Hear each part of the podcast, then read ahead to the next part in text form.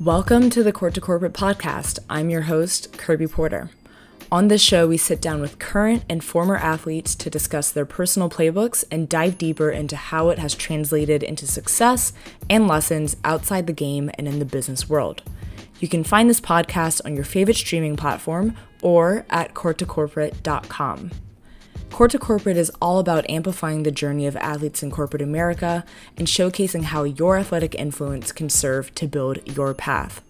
Stay up to date with more content and perspectives across all of our social platforms. These will be linked in the show notes or they can be found on our website. Thank you for tuning in. Let's get started. All right, guys, welcome back. Episode 13. It has it's been exciting to to just grow this thing and get more perspectives and hear more stories and I feel like I'm learning from the guests along the way, conversation by conversation, and just learning more about their passions and what made them tick, and and you know what support systems they had in place, and what their biggest roadblocks were, and how they got over it, and and how it all ties together. It's just been it's been exciting and I think even more so just hearing feedback from people that have reached out about what has resonated with them the most. That has really been the best part. Um, just to hear what has been helpful. So thank you if you have you know reached out and, and shared your feedback and thank you if you have been on the show and you're listening to this right now um, you know, but but also if if you want to share your story, um, reach out because that's that's what all this is about, and we'll we'll keep it going. Okay, so if you have been listening to this since day one, first of all, thank you. But yes, I did change the intro music.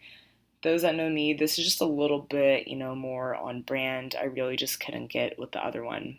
So that's that. You know, a few changes here and there to spice it up a little bit. But today, before getting into this episode, I wanted to just kind of update on me quickly. I, I realized that since the first episode, I hadn't um, kind of shared the major updates that have happened in my life across the course of these two months. And I was just kind of reflecting on like the June and July time period. And I just wanted to share that with you guys and then also just provide the update. So, yeah, I mean, the main ones are that I moved. So, I'm still in New York.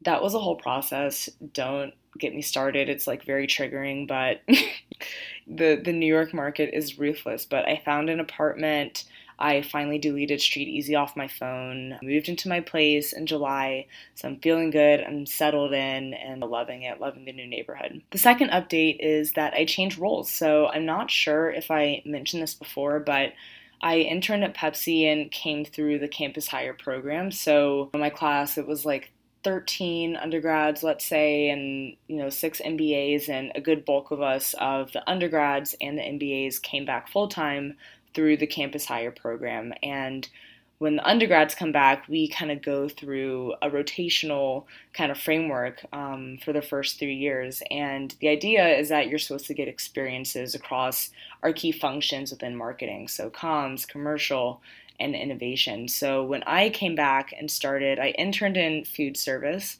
and was working on a platform called Hello Goodness. And then I came back and started on the Mountain Dew innovation team for the past year. And then in July, I started on the NBA and Hoops team. So I'm now on the sports marketing team, um, more comms focused per se, if you're kind of looking at it through those three pillars. But yeah, so started on that team in, in July, and it's working on our NBA partnership, our player strategy, our team strategy, and um, you know all the assets and and building out that um, comes with that. Yeah, so that's been really exciting. I, I, know I mentioned this before. Like my my first internship with the NFLPA was all about realizing that there's this space beyond the game and to be on the other side of things. So it's exciting for these two passion points of mine of sports and storytelling to overlap again through my work. So yeah, and it'll be a, a great year ahead.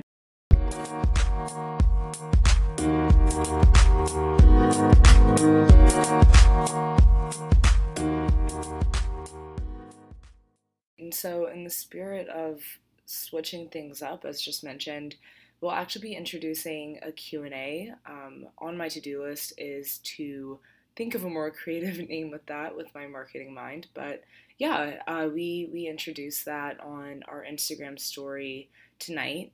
And the premise is really just I'm I'm here to answer your questions about either my experience, about marketing, about where I am now, um, or or just provide any advice on things that you may be dealing with in the moment. So yeah, we'll start that off tonight. I'm gonna think of a new name and we will continue it. Okay, so the first question here is what's basically like what carried over from sports to you and and now in, in your job basically you talk about it so what's good um, i love that um 100% next game mentality i that is the first thing that comes to mind every single time um i i think growing up in an environment where you make mistakes you're to make mistakes you cannot control everything that is happening in the game. You cannot control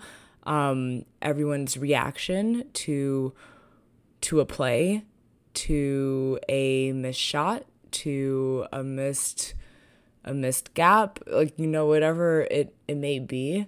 You at the end of the day, the biggest thing that I took away from from playing basketball is that you can control what you can control. And I think coming into any job, the mistakes are going to continue.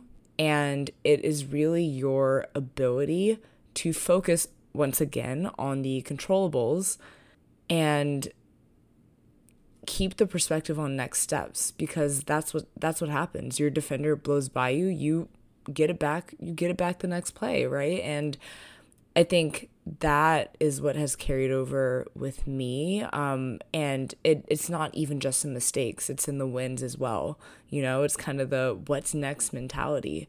And I think just kind of keeping that with you um, keeps you proactive, it keeps you efficient, and it also allows you um, to to maintain that perspective as um, someone that likes to think forward and not forward as in as an aggressive and I can't focus on what's in front of me. It's just you want to move the agenda along um, in a way that makes sense for the team. So um, all that's to say next game mentality. It's something that I say to myself. It's something um, that I think about often, and it's always what comes to mind first when I think about um, you know at least just just one of the the main attributes that has carried over.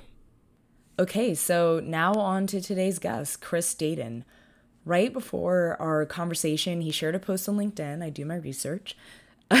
it was uh, it was about Last Chance U, and for those that are not familiar, Last Chance U is a Netflix docu series and stories up and coming and rebuilding junior college football programs so, with that, they lean into about a handful of players on the roster each season and follow them as the main characters. So, some of them are coming from top 25 programs, some of them were overlooked to begin with. But at the center of the series and the point of the title itself is that the players are, in a sense, fully reliant on the game of football for any shot at opportunity. So, what I had the chance to read from Chris is that watching the series for him is emotional because he was once that student athlete that attended community college and whose outlet of football became tied to his self worth. Today, Chris is working in client partnerships at IBM and is also a professional presence coach and career consultant. He teaches people how to own their narrative, how to pursue a career path that aligns with their interest, and shares this knowledge with people that are looking to strategize on next steps and claim their path. In between here and there, he played Division 1 football at Murray State. He worked at Indiana University and Georgia State where he led the development of leadership and life skill programs for student athletes, and he also received his MBA from Pitt. So today we're getting into how he shifted his mindset to control his narrative, his journey to IBM, and then also, he's sharing key insights for athletes to take away from his experience as a career consulting coach.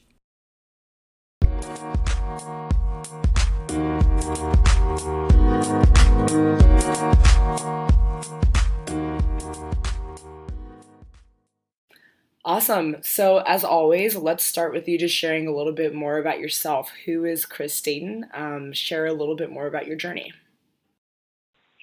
Yeah, thank you, Kirby, and, and, and again, thank you for having me on the show. I think it's a great message, and I think it's an initiative that we all should practice, helping student athletes better themselves and um, help them see the bigger picture. But uh, who is Chris Staten? That's a great question. I think from the outside looking in, other people would say that I am an upstanding guy. Um, I work in business. I am a, a, client partner executive at IBM, meaning that I help other uh, other businesses, Fortune 500 businesses, better their IT infrastructure and to help in their digital transformation. But away from that, other people might see my uh, love for my fiance. Just recently got engaged uh, to uh, to a beautiful my beautiful future bride, I'm a proud uh, uncle to two nephews, proud brother uh, to um, four siblings, proud son to two parents. Um, but what I would say for myself inside looking out on the foundational level, um, I would like to think of myself as an intellect of some sort.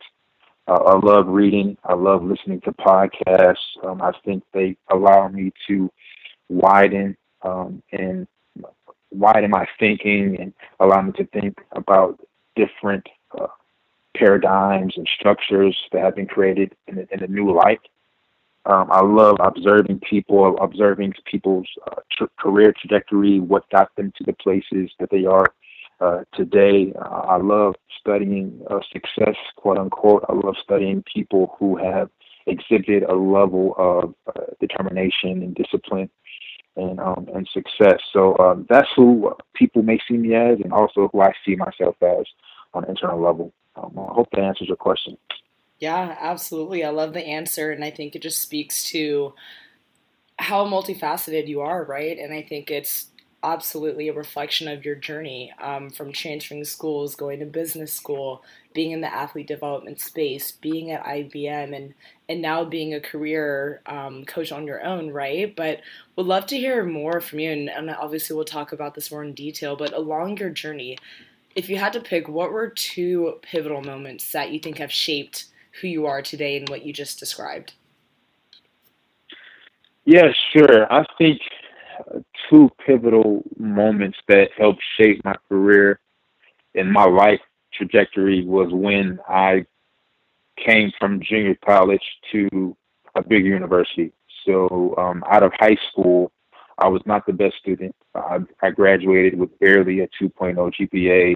Um, I wasn't necessarily disruptive in class, but I just was heads down trying to quote unquote make it to the league or make it to D1. So I didn't really focus a lot on my academics. So I went the junior college route. And then when I got my scholarship to Murray State uh, down in Murray, Kentucky, um, I had a, a very a very pivotal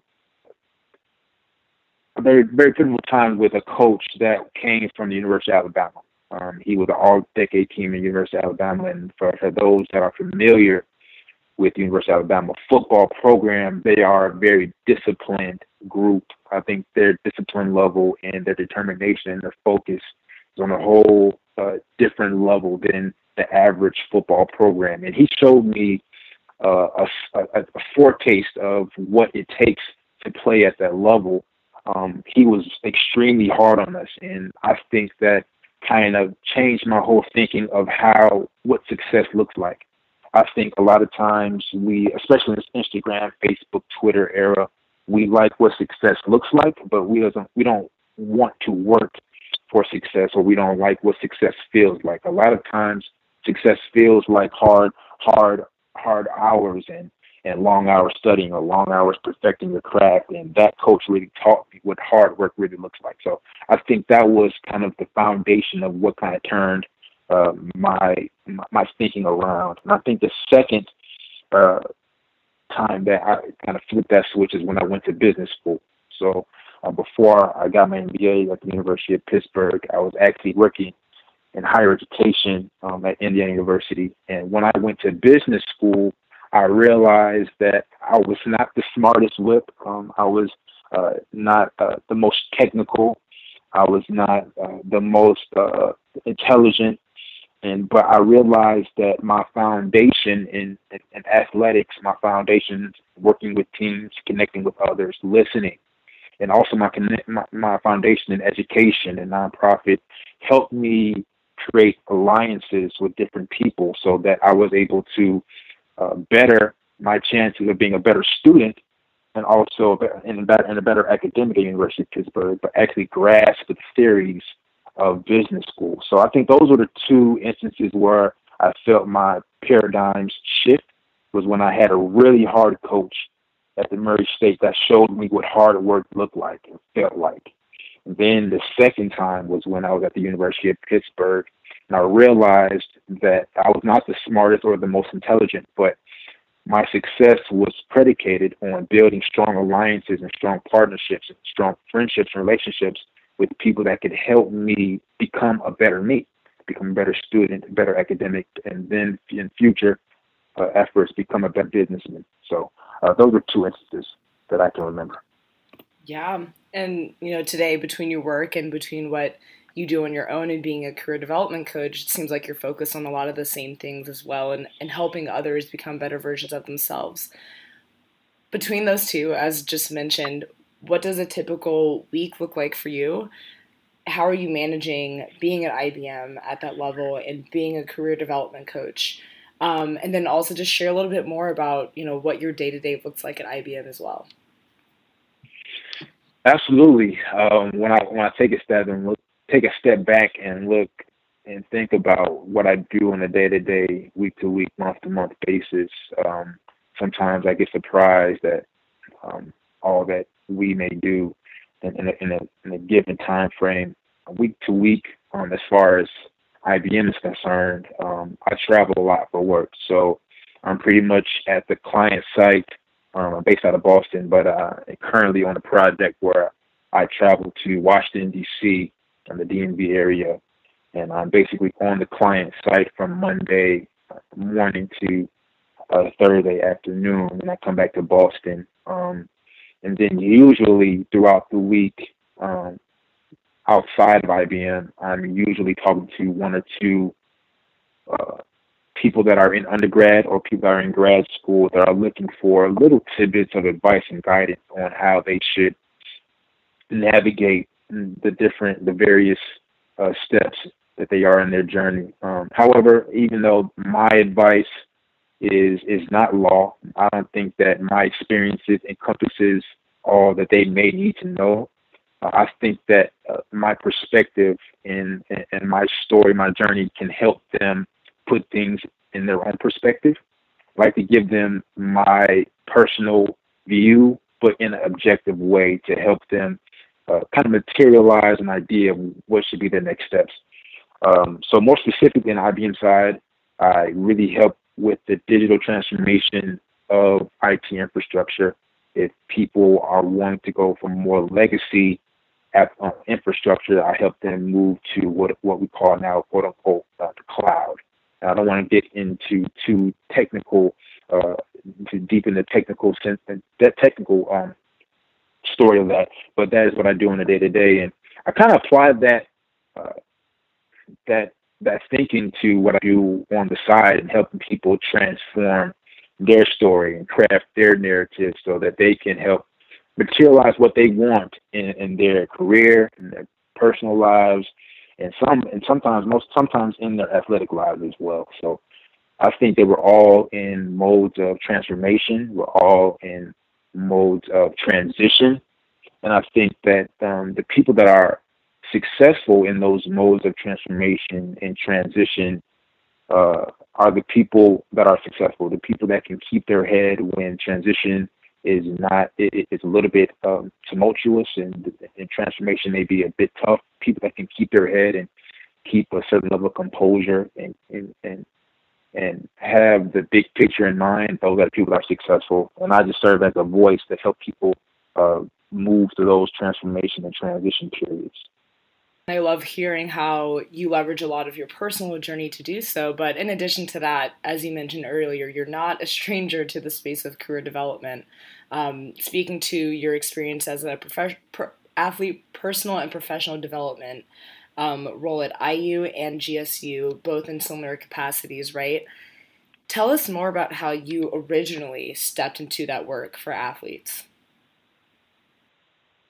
Absolutely. And so, my first year out of undergrad from Murray State, um, I stepped into a role while I was actually in the classroom on the high school level. I was actually a special education uh, instructor at my old high school, and I was a football coach on the side, personal training, and, and I was also mentoring with the organization uh, in the in the Chicagoland area. I loved every bit of uh, what I was doing, both in the classroom and outside of the classroom.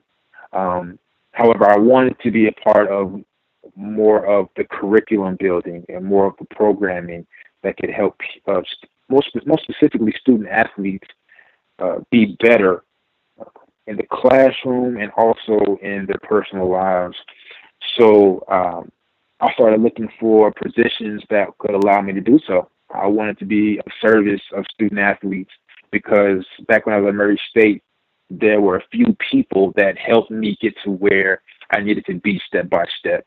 Um, one person in particular, uh, Kellen Wells Mangold, he is an assistant director at the University of Wisconsin. Uh, he helped me really craft my story. He helped me really get to the next level. I want to be that for somebody else. So starting at GSU, um, that's state, not Southern. Uh, go Panthers. Uh, I, I, was there uh, working for the athletic department under Brad Hort, who I still see as a mentor. Um, he helped me tremendously as I was still a young pup in the game.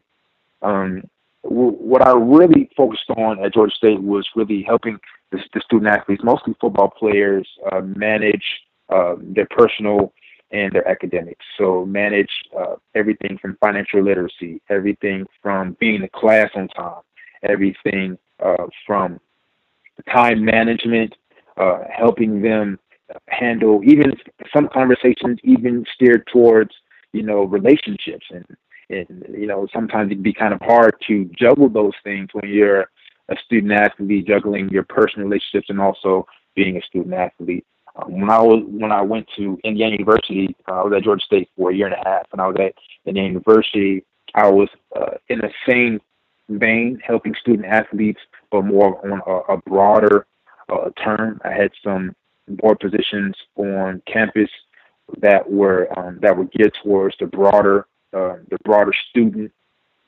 population. I was on a drug and alcohol task force. As you know, some universities they struggle with that, right? Where um, drinking and driving, uh, uh, drug overdoses. So um, Indiana University wanted to put together a task a force for drug and alcohol. So I sat on that board. Also sat on the board with uh, what I liaison, well, I was liaison for the financial literacy office, and we wanted to bring more of what they were doing in their curriculum to bring that to student athletes and help them craft uh, personal budgets for them.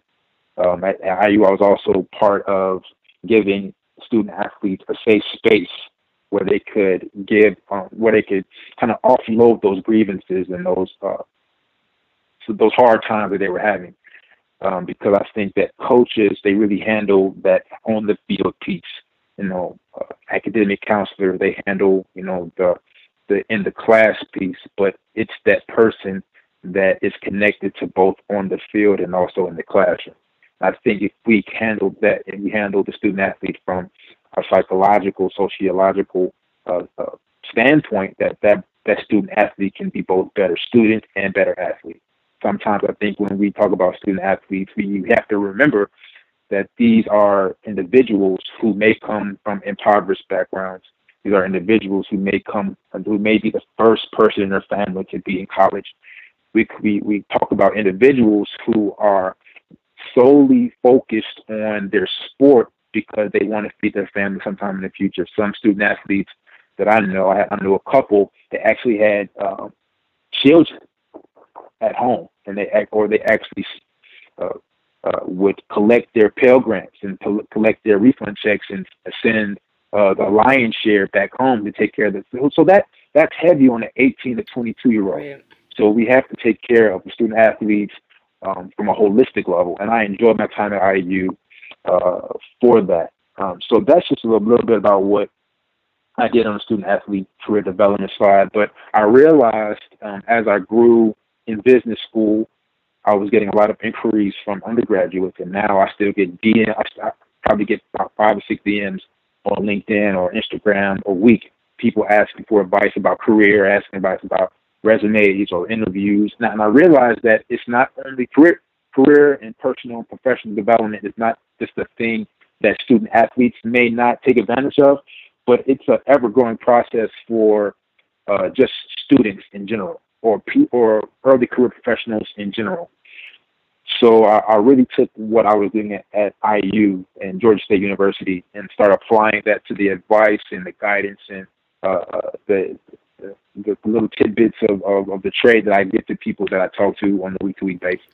Yeah, and you really see how that comes together from the thought process and work you were driving and viewing athletes holistically, right? Looking at time management, career development, financial development, relationships, giving them a safe space, um, and really putting that together and, and, viewing it as both student and athlete and seeing that it's all encompassing. You can't just focus on one pillar to, to make the change that you want to see. With that said, though, was it was it hard developing programs and curriculum to to attack that, right? Because it seems as it's, as if it's a lot to take on. So, were there any strategies that you had in place um, to to to make sure that the impact is being felt? Yeah, definitely. I think you hit on a good point. I think that it's it's an ever growing, it's ever going uh, and process to help people along in their journeys um, because we are ever growing creatures. We are always evolving, always growing uh, mentally, psychologically.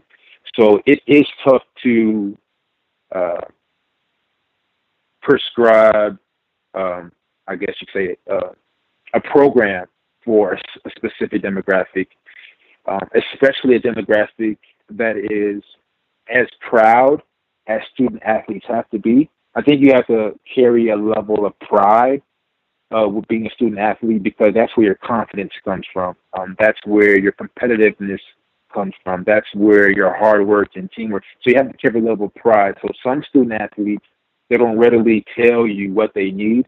So you have to uh, you have to grasp uh, some of what they need in regular conversation, and then hope that the program that you start or the program that you uh, launch is uh, can can fit that need. And then you also listen for feedback. So if you, for example, there was a program that we had in the university uh, called Real Talk. So Real Talk was that safe space type of forum where student athletes it was totally unstructured. You'll come in, get make sure they had some food, and then we'll have like one broad conversation. Let's talk about, um, for example, sexual harassment, and then we'll have something. And we'll have somebody that will kick off the conversation, and then that whole hour, hour and a half, would just be student athletes in dialogue that was uh, totally candid, letting them get off, uh, let off steam, and get some things off their chest and sometimes they got really emotional, and some, and then that's when you have to get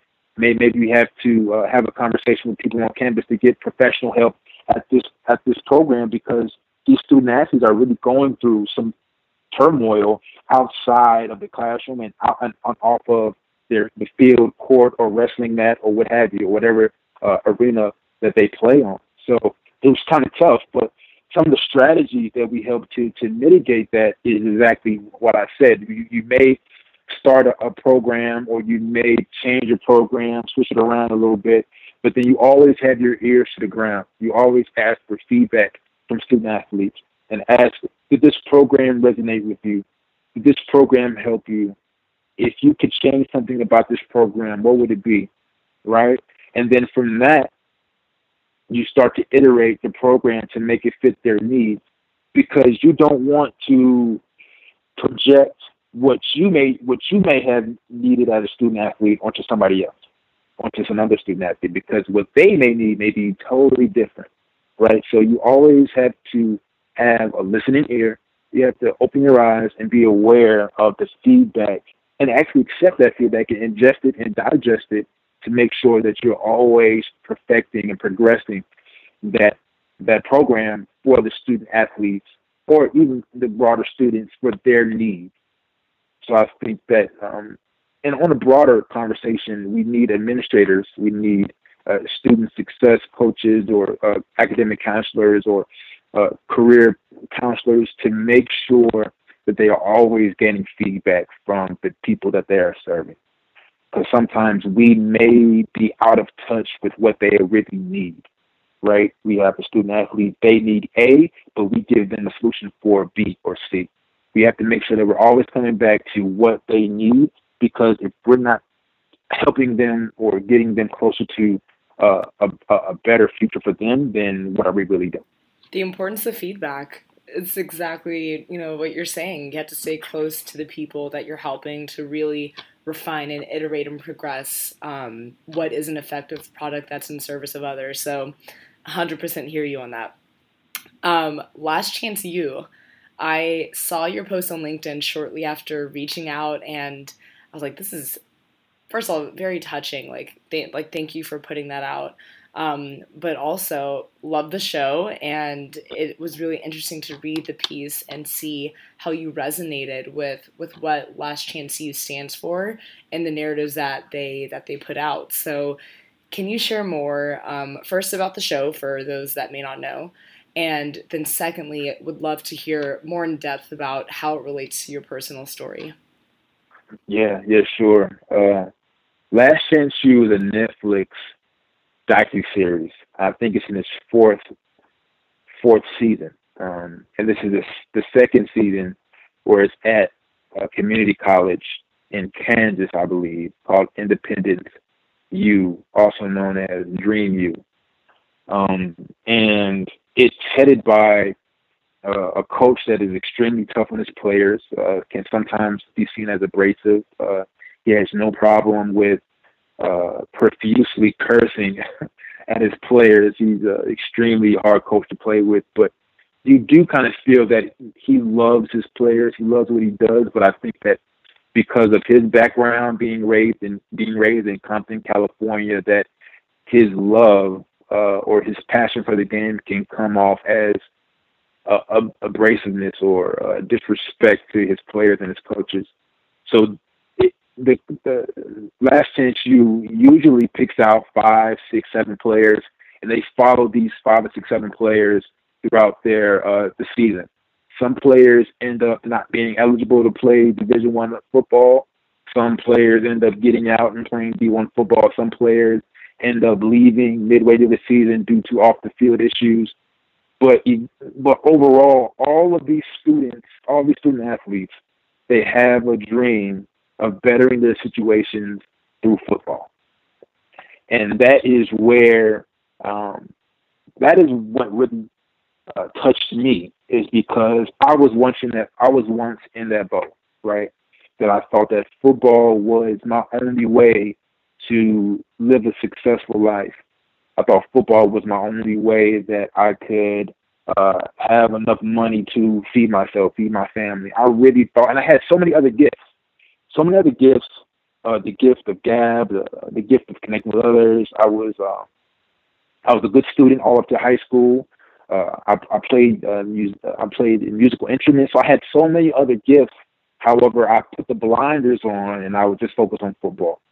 And so these players at Last Chance U, they're focused on football, and that's all they're focused on as a means to be successful. And that is the point where it it, it, it becomes emotional for me because whenever you put all of your eggs in one basket, that is when you leave yourself at risk, right?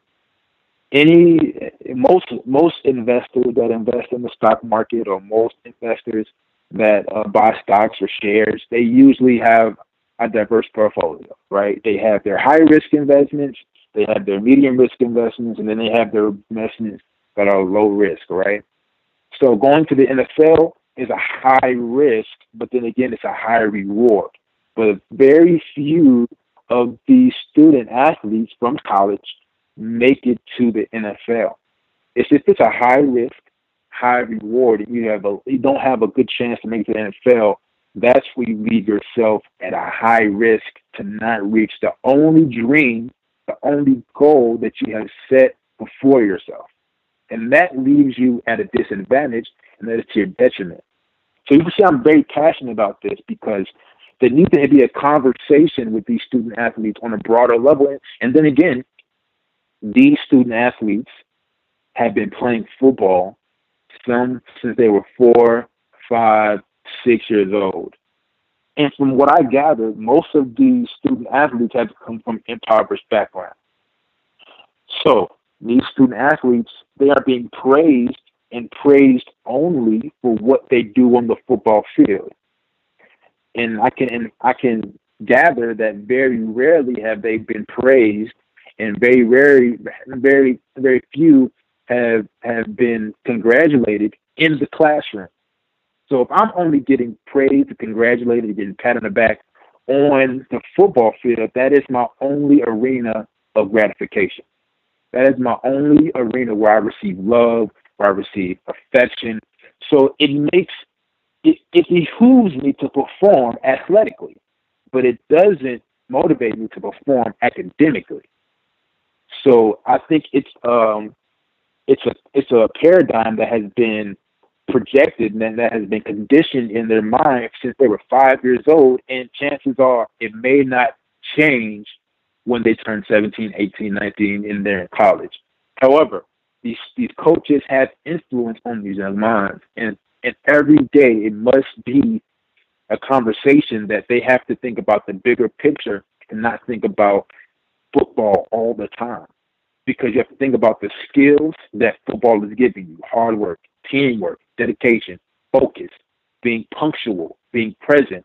Think about those overarching skills and learn how to apply that, yes, to football, but also learn how to apply that to another field that you can be successful in. So last that's Last Chance U and that's my view of the show and that's how I view uh, student athletes and how they behave on that show. But then again, that is at the end I kind of gave some steps to how we can mitigate the risk that these players put on themselves by just focusing on football. I mean, for for you though, how how you you mentioned the analogy of putting all your eggs in one basket and how you heavily and passionately related to to to that narrative. How did you shift away from that mindset? Yeah, it was it it, it was a process that took a long time. Um, and to be honest, I always missed the game. Uh, I miss being on the field, and you know, you always sometimes you yeah, I was in the flag football league a year ago, and I started getting flashbacks. and like, maybe I could still do this. Maybe I could put the pads back on. You know what I'm saying? So uh, I still kind of have relapses of trying to, you know, uh, uh, not be a has been. Um, but when did the switch turn off for me? I think the switch turned off for me. Um, I think about that in two ways. First off, um, my the two to three years I spent away from the game, I really realized the business of the game. Right? I really realized that yeah, these players are getting 15 million a year, 20 million a year. Some of them are getting even more. Of course, some these players are getting paid more than they ever have been in history. But then there's another bracket of wealth that owns the franchises, that owns the stadiums, that owns that has that have equity in every jersey sale there's a different level of wealth. And I realized that when I got uh, when I got my first master's at Georgia State, and then I also got my MBA, that there's another level of of, of, of wealth and money that's connected to the performance of those people on the ground. So I realized that if I were to be involved in sports, I'd rather be involved in the people that are really calling the shots on an institutional, structural level. I want to be at the table with these GMs. I want to be at the table with these team owners. I want to be at the table with these commissioners because that's only that's the only way that you can first of all have influence, and then it's another level of wealth, another level of influence and transformation that you can possibly have on the ground. And I think it helps when you work on the ground. You were one of those football players. You know their struggle. You know their pain points. You can bring that up to the commissioner owner level and be a better leader of men or women. Secondly, I realized that football was such a violent sport that it has to be another way that is less violent on my body physically. Then it has to be another way to be financially free than to play football. It has to be another way to feed my family. It has to be another way than to just beat myself up for 10, 15 years in the NFL to be financially free. It sounds very primitive. It sounds very, you know, one plus one equals two, but it's that simple for me. For for two reasons: that it's another level of wealth and ownership, and being at the at the at the top of that food chain. And then secondly, football is a very dangerous, violent sport that can be taken away from you in an instant. So that's two things that really switch that gear and that I need to reroute my trajectory in order to uh, uh, uh, kind of leave football in the past and close that chapter in my life and open up a new one. Yeah, and that's a great segue just to a few questions here about um, this new chapter of yours in career development and, and what you do outside of work. Um, I think in everything that we're talking about right now, I think it all comes down to the mentality and the mentality shift that it takes to make the the pivot that you have to in your process and what you've understood of how to leverage your likeness and your skill sets to advance off the field. Um, and kind of going back now to the second key pivotal moment that you mentioned in business school, where were two things you realized a quote unquote weakness, um, and second, you realized the importance of, of building strong allies while you were there. Um, but wanted to pull a quote quickly from from your page. Um, and and you saying that once you changed your thinking and committed to your unique story, you saw a shift can you share more on what that mentality change was in business school um, and, and how you started to identify your differentiator in that next chapter? Right, right. Um, that's a good question. So once you get out of sports, I think there's when you play sports, especially college sports, there's a level of expectation. For example, that you have to be on time, you have to be present, you have to be coachable, and you have to be able to take criticism and keep on going and have that tough layer of skin. I think when you get into corporate America, and I think when you get into graduate school and you start hanging around in different uh, areas and different circles, you realize not not everybody has that foundational uh, that, that that those foundational values of being on time, of working with others, of accepting criticism and moving forward and accepting failure and seeing failure as a part of the process and not necessarily your uh, the ending, um, but also seeing failure as something that you can learn from. So I think that was one of uh, my differentiators is that uh, athletics taught me these foundational values that not everybody had the fortune to have when you go into business school, not everybody was on time for class. Not everybody was present in class. You had a lot of people that would be on Amazon shopping. Yeah, a lot of people that weren't listening to professors. A lot of people that weren't engaging in conversation. So they weren't present. So they may have been on time, but then again, they weren't present within that class. Or you had those people that didn't want to work in teams. And if anybody that has any uh, any thinking or any uh, idea if they want to go into business school, just understand that almost all of your projects that hold weight to your grade will be in groups. You will have to make group presentations, but you'll be surprised how many people in business school do not like working in groups, and they just refuse to be a team player.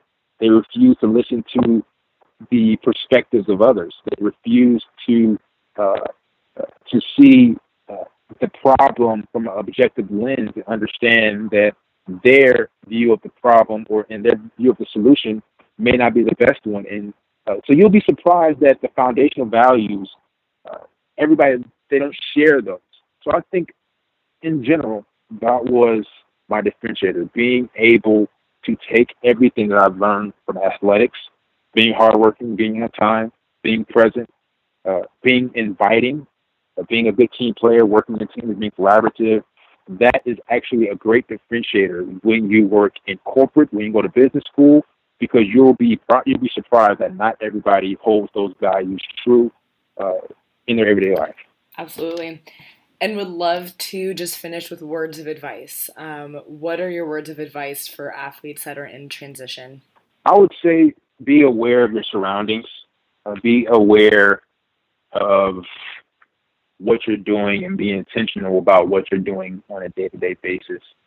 Uh, ask your, asking yourself why you're doing what you're doing each and every day. Why am I waking up at 5 a.m., 6 a.m., to work out? Why am I doing two a days? Why am I listening to this coach? Why am I putting forth all this effort? And I think when you think about why you are doing certain things, you will think it will help you put the end goal that you're reaching for in perspective. And then it will also give you a picture of what you should be reaching for as far as the big picture is concerned. The reason why that you that your mom or your dad possibly put you in sports is to give you structure, is to give you something to reach toward, is to make sure that you are reaching toward a goal that is respectable, is to give you a foundation um, uh, of, of hard work, give you a foundation of, of understanding that entitlement is not a good thing, that you should not be entitled uh, or you feel that you are own, that you are owed something. If anything, we as humans, human beings, should be walking around with a level of humility and a level of teamwork that we see every person that we work with, every person that we interact with, we should see them as just another human being that is looking to reach their goal. Now, if everybody uh, sees other people as somebody else that is trying to reach their other goal, we should all be in a loop of giving and collaboration. It sounds very, uh, very idealistic um, that we should be looking to help others all the time and looking to see other people as a part of the team. But it, it comes in handy when you are working in a large firm and you may see somebody that is not even in your direct team or uh, that's not even your department and they need help and you can help them find a solution, you'd be surprised that if you help somebody solve their problem, if you just do a good job of being aware and help them solve their problem, how much that will help you in your job. So uh, I said all that to say that if you are intentional about what you do as a student athlete and you ask yourself why, and you see other people as part of the same team, that we are all human beings that want to reach some level of success. You'll understand that you have to walk around with a level of humility and a, and a level of uh, uh, giving back to each and every person that you meet. It's not only uh, your your responsibility or obligation, but it's something that that feeds your motivation to push forward. So uh, that's what I would say to student athletes. Think about the big picture see other people as part of their team. Ask yourself why I'm, I'm doing what I'm doing. And then that will lead them to see uh, what they're doing as a part of the bigger picture that they can paint. So that's my advice.